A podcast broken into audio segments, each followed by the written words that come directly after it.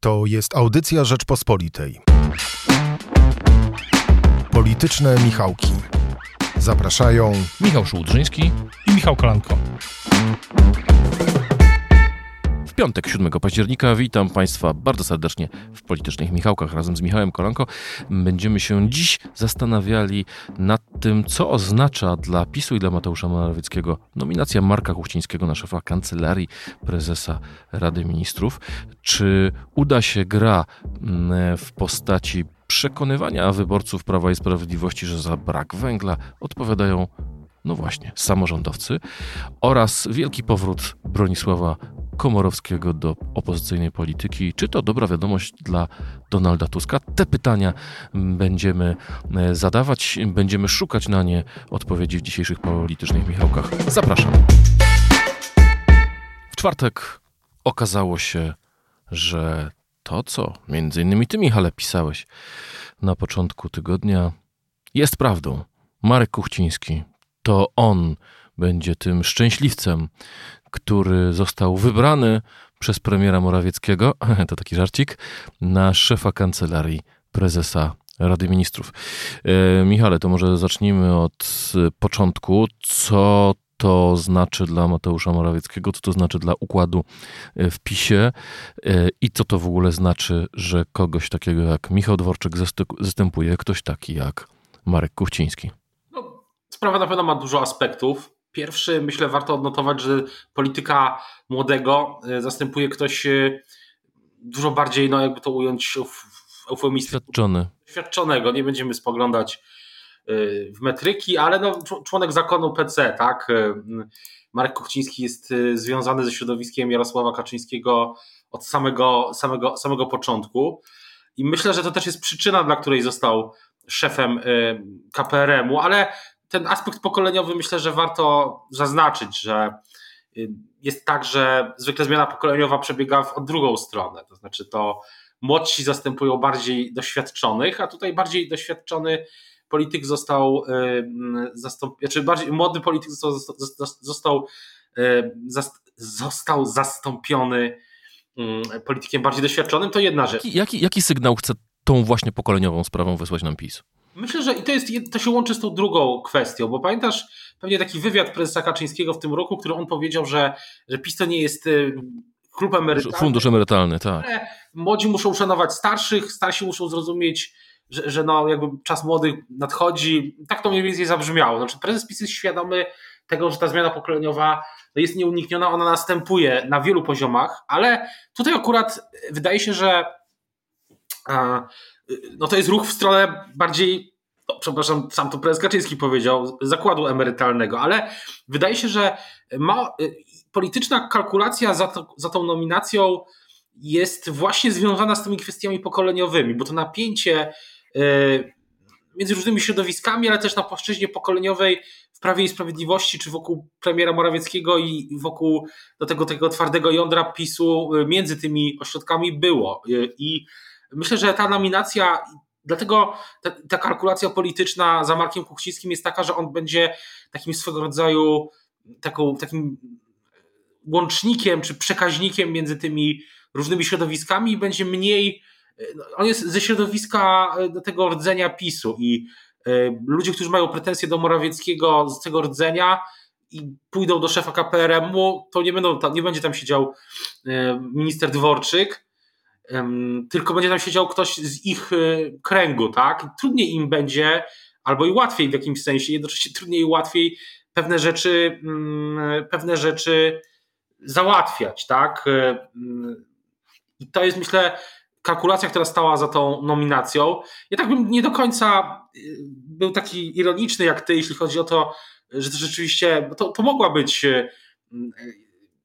kalkulacja, którą, którą, przy, którą, którą zrobił sobie premier Morawiecki, że trzeba. Skoro... Ale pozwól, że tylko zacytuję dwie wypowiedzi. Premier nie zgłaszał uwag. E, to słowa e, marszałka Ryszarda Terleckiego, pytanego o to, e, jaka była reakcja Mateusza Morawieckiego na propozycję, by to Marek Kuchciński został szefem KPRM-u. Kuchciński to, w KPRM to mój autorski pomysł, powiedział premier Mateusz Morawiecki. To te wypowiedzi się raczej wykluczają. Tak, y, natomiast ja myślę, że naprawdę było tak, że to nie jest coś zrobione, to jest coś, to jest, to jest jakby to ująć ładnie, najniższy, że mogło być, znaczy inaczej, myślę, że tak, że, że w chwili, gdy, gdy okazało się, że, że dymisja że dymisja, premier, dymisja Michała Dworczyka jest już nieunikniona, no to powstało takie właśnie pytanie y, w, w KPRM-ie, co dalej.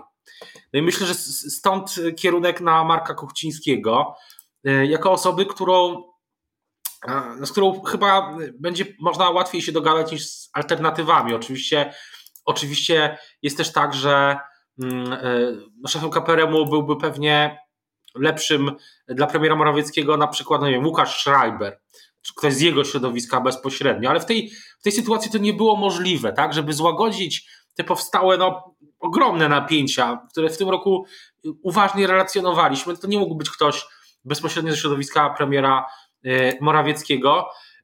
Myślę, że, że Kuchciński to jest taki mm, no, naj, naj, w, tej trudnej sytuacji mimo wszystko nie tak e, zła e, kandydatura dla, dla Morawieckiego.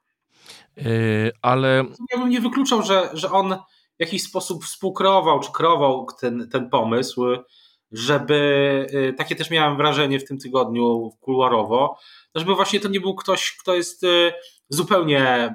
z którym zupełnie nie można byłoby się porozumieć. Ale Michale, jaki płynie sygnał e, do wyborców, ale też w ogóle do opinii publicznej? Bo przypomnijmy, Marek Kuchciński stracił stanowisko w 2019 roku, w sierpniu, e, gdy PiS zorientował się, że afera związana z jego lotami chodziło o um, notoryczne nadużywanie pozycji marszałka Sejmu do tego, żeby latać również osobami do tego nieuprawnionymi e, samolotem o statusie HED, samolotem rządowym e, do swojego domu. Przypomnijmy, marszałek pochodzi z Przemyśla, e, ma e, też dom niedaleko Chównik, to baza Straży Granicznej w Bieszczadach. Ta sprawa nie została nigdy rozliczona. On został ukarany symbolicznie, stracił stanowisko marszałka Sejmu, ale no nie poniósł potem za to żadnej odpowiedzialności. No, kandydował do Sejmu i się dostał do Sejmu to, to oczywiście, biorąc pod uwagę okręg, w którym startował, y, to nie jest wielkie zaskoczenie. Natomiast. Y, Być jedynką z Podkarpacia i się nie dostać, to trzeba. Y, było. Trzeba chyba czegoś więcej niż te loty. Natomiast no, sygnał, sygnał no, nie jest, myślę, pewnie sygnał byłby lepszy, gdyby to był właśnie ktoś taki jak wspomniany wcześniej przeze mnie Łukasz Schreiber, E, w sensie takim wizerunkowym oczywiście, ale myślę, że pisma to, mówiąc kolokwialnie, no nie wiem jak to mówiąc dyplomatycznie, no dobrze, pisma to po prostu chyba gdzieś. To znaczy nie przejmuje się w ogóle takimi sprawami? Uważa, chyba to nie było w ogóle, nie był czynnik rozważany tutaj, że dwa lata temu, tam trzy lata temu była ta kwestia tych, tych lotów. Ja myślę, że politycy PiSu myślą, że wyborcy opozycji mają miliard innych powodów, żeby ich, e, na nich nie głosować, a wyborcy PiSu e, wszystko wybaczył. Wybaczył wszystko, a Kuchciński raczej e, kojarzy im się z kimś, kto został niesłusznie za jakieś tam drobne, wy, drobne wykroczenie złożony z urzędu i i teraz w sumie jest dobrze, że coś, że wrócił, wrócił na pierwsze, pierwszą linię. Natomiast oczywiście, to tak mówię, ale całkiem poważnie jeszcze jest jedna rzecz, że to jest też jasne, że Mark Kuchciński no nie ma takich zdolności organizacyjnych, y, y, logistycznych jak, jak Michał Dworczyk i y, KPRM jest ogromnym urzędem dzisiaj, rozbudowanym przez lata rządów Prawa i Sprawiedliwości o kolejne elementy.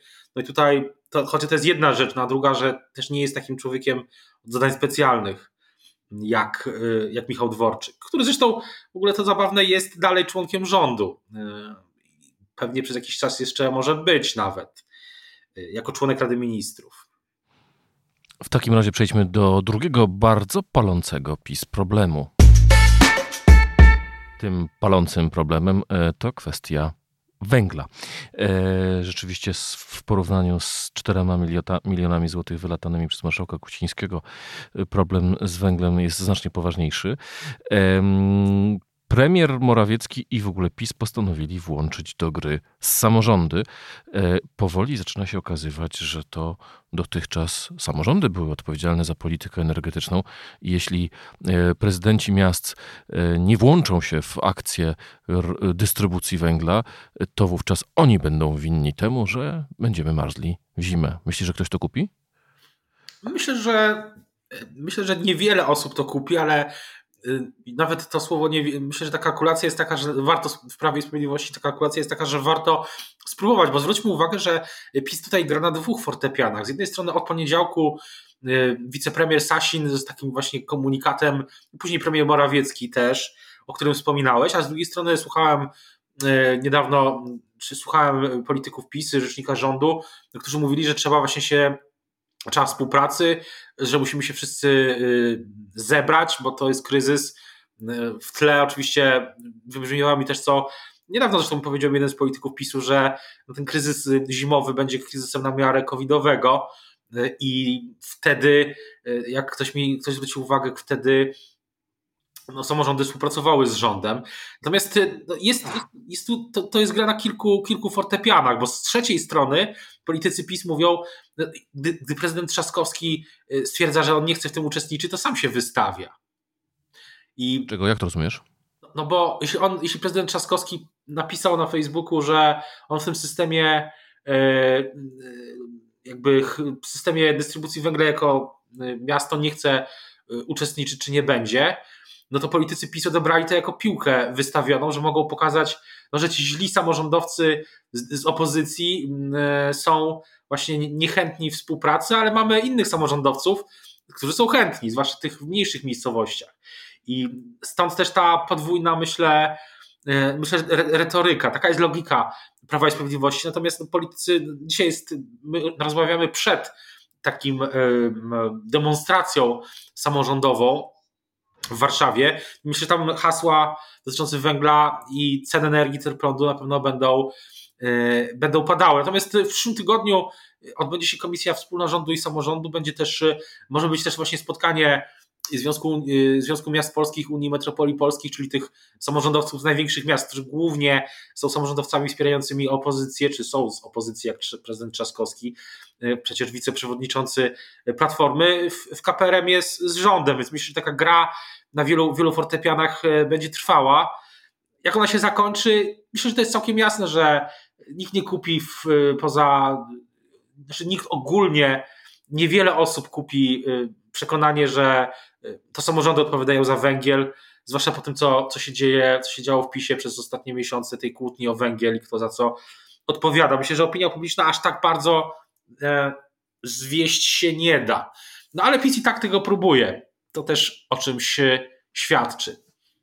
Ale tak jak rozumiem Ciebie już podsumowując ten wątek, rozumiem, że Twoja teza jest taka, że PiS chciał tę winę na samorządowców zrzucić, a Rafał Trzaskowski, tak reagując jak zareagował, wszedł w tą grę, w którą PiS chciał go wpuścić, tak? Częściowo, częściowo tak. Oczywiście to wszystko jest percepcja na różnych poziomach, bo inaczej słowa Trzaskowskiego odbiorą wyborcy w Warszawie, inaczej na przykład y, no, wyborcy poza, poza dużymi miastami, tak? Ale niewątpliwie zastanawiałem się dzisiaj i wczoraj, czy, czy nie można było, czy, czy z punktu widzenia Trzaskowskiego i takich i prezydentów dużych miast nie można było tego zręczniej zrobić, żeby tak, y, takiej piłeczki, niewielkiej piłeczki, ale jednak nie wystawiać. Ale ostatecznie myślę, że PiS liczy się z tym. Ja, ja jak rozmawiam z politykami PiSów w kuluarach, to oni są, oni też mówią wprost, że że jeśli że te kłopoty z węglem będą, e, jeśli, jeśli, powie, jeśli będą, e, jeśli zrobi się zimno i będzie naprawdę zimno, i, no to będą ich, dla nich politycznie no,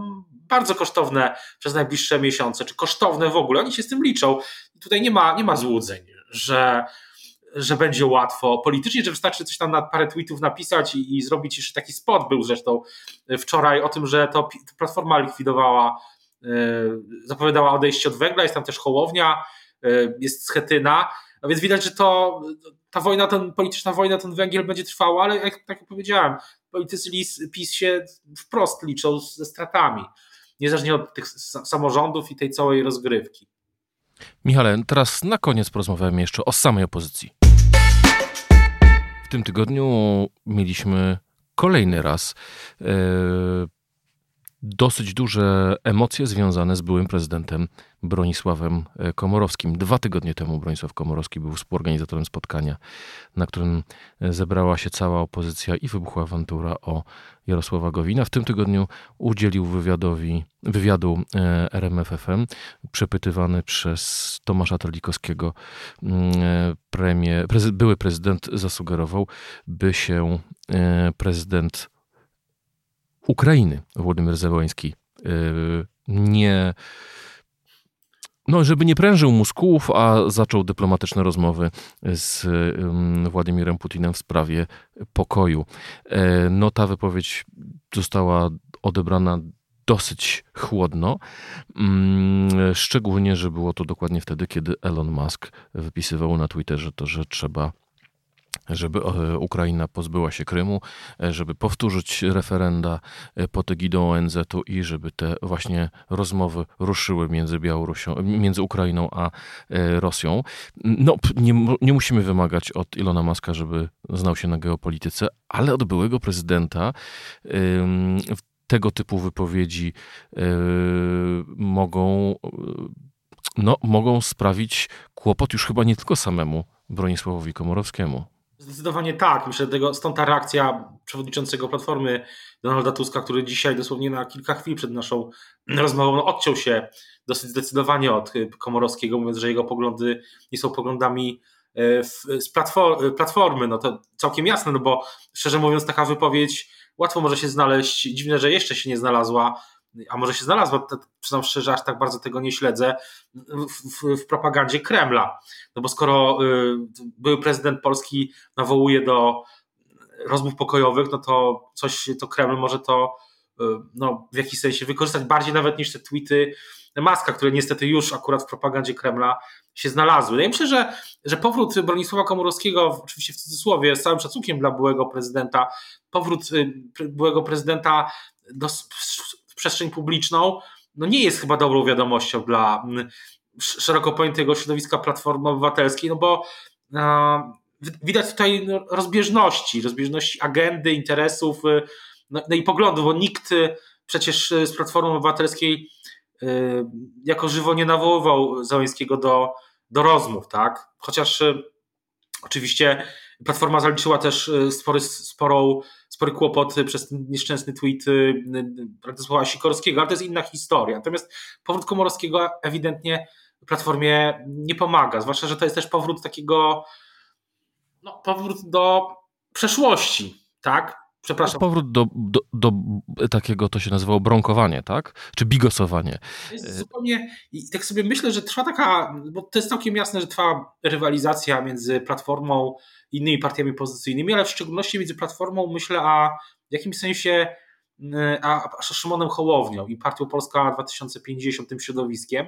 I to też y, Hołownia u nas w rozmowie z Jackiem Dzienkiewiczem kiedyś powiedział, że, że PiS i Platforma to są partie schodzące, a w domyśle jego partia jest partią do przodu, idącą do przodu w przyszłość, właśnie w rok 2050. Ja myślę sobie tak, że paradoksalnie y, powrót, bo prezydent Komorowski ma konserwatywne poglądy, tak bardziej właśnie e, bliżej chyba w jakimś sensie Hołowni, to jednak jego powrót Hołowni też służy, no bo przy, przy, y, sprawia, że Platforma zaczyna się znowu kojarzyć no właśnie z tą przeszłością, tak, którą no bo, bo, bo, zobacz, bo to raz, że to jest przeszłość, a dwa, że właściwie Donald Tusk coraz częściej musi się tłumaczyć z wypowiedzi swoich współpracowników. Była ta wypowiedź Tomasza Lęca, po której on go e, ofukał. E, była, był ten tweet Radosława Sikorskiego, no, od którego też Donald Tusk musiał się e, zdystansować. Był też, e, był też przecież, e, teraz właśnie jest ta sprawa z Bronisławem Komorowskim, gdzie też Donald Tusk musi się odcinać. No, chyba nie buduje powagi Platformy sytuacja, w której przewodniczący co chwilę musi od kogoś się odcinać z jego szeroko rozumianego środowiska. Zdecydowanie, zdecydowanie nie. Myślę, że to ciekawy trend, o którym, o którym mówisz. E, myślę, że potrzebne jest, e, no, prezydent Komorowski jest niekontrolowalny, bo nie należy, e, nie, nie można go postraszyć tym, że nie będzie na listach wyborczych, ale pytanie jest właśnie o tą dyscyplinę i o to, na ile na ile Platforma powinna po prostu wyjść bardziej do przodu z własnymi pomysłami, które przyciągałyby uwagę, co by sprawiało, że to odcinanie się, o którym mówisz, nie byłoby tak widoczne. Tak mi się wydaje, że to jest była zapowiedź tego kongresu, konwencji programowej na, na, mm, na, na październik. Tak mi się przynajmniej wydaje, padła w trakcie kampusu Polska. No raczej niewiele o tym kongresie e, słychać. Lewica zapowiedziała swój kongres programowy na 10, 10 grudnia. Zwróćmy też uwagę, że w tym tygodniu, jeśli chodzi o samą opozycję, to Lewica zgłosiła swoich kandydatów do Rady Polityki Pieniężnej, czego inne partie opozycyjne nie zrobiły. Dało to jej trochę takiego przepicia ze własnymi poglądami, własnymi, e, no własnym takim e, animuszem, jeśli chodzi o sprawy gospodarcze, dzisiaj krytycznie ważne. Więc e, takie jest. Natomiast cały czas oczywiście tyka też ten zegar, tak mówiąc już na koniec, który sam Tusk niejako ustawił na biurku. Zegar, który odmierza czas do, do Wigilii.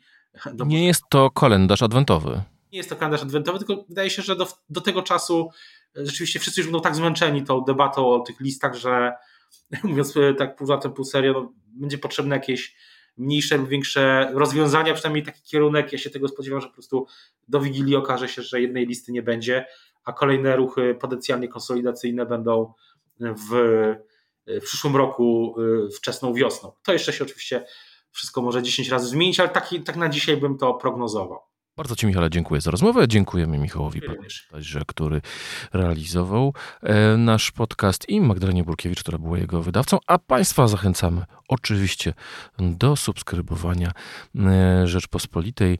Wejdźcie na czytaj.rp.pl i kupcie subskrypcję, bo między innymi dzięki temu możecie za darmo słuchać naszego podcastu. Do usłyszenia. Do usłyszenia. Słuchaj więcej na stronie podcasty.rp.pl. Szukaj Rzeczpospolita Audycje w serwisach streamingowych.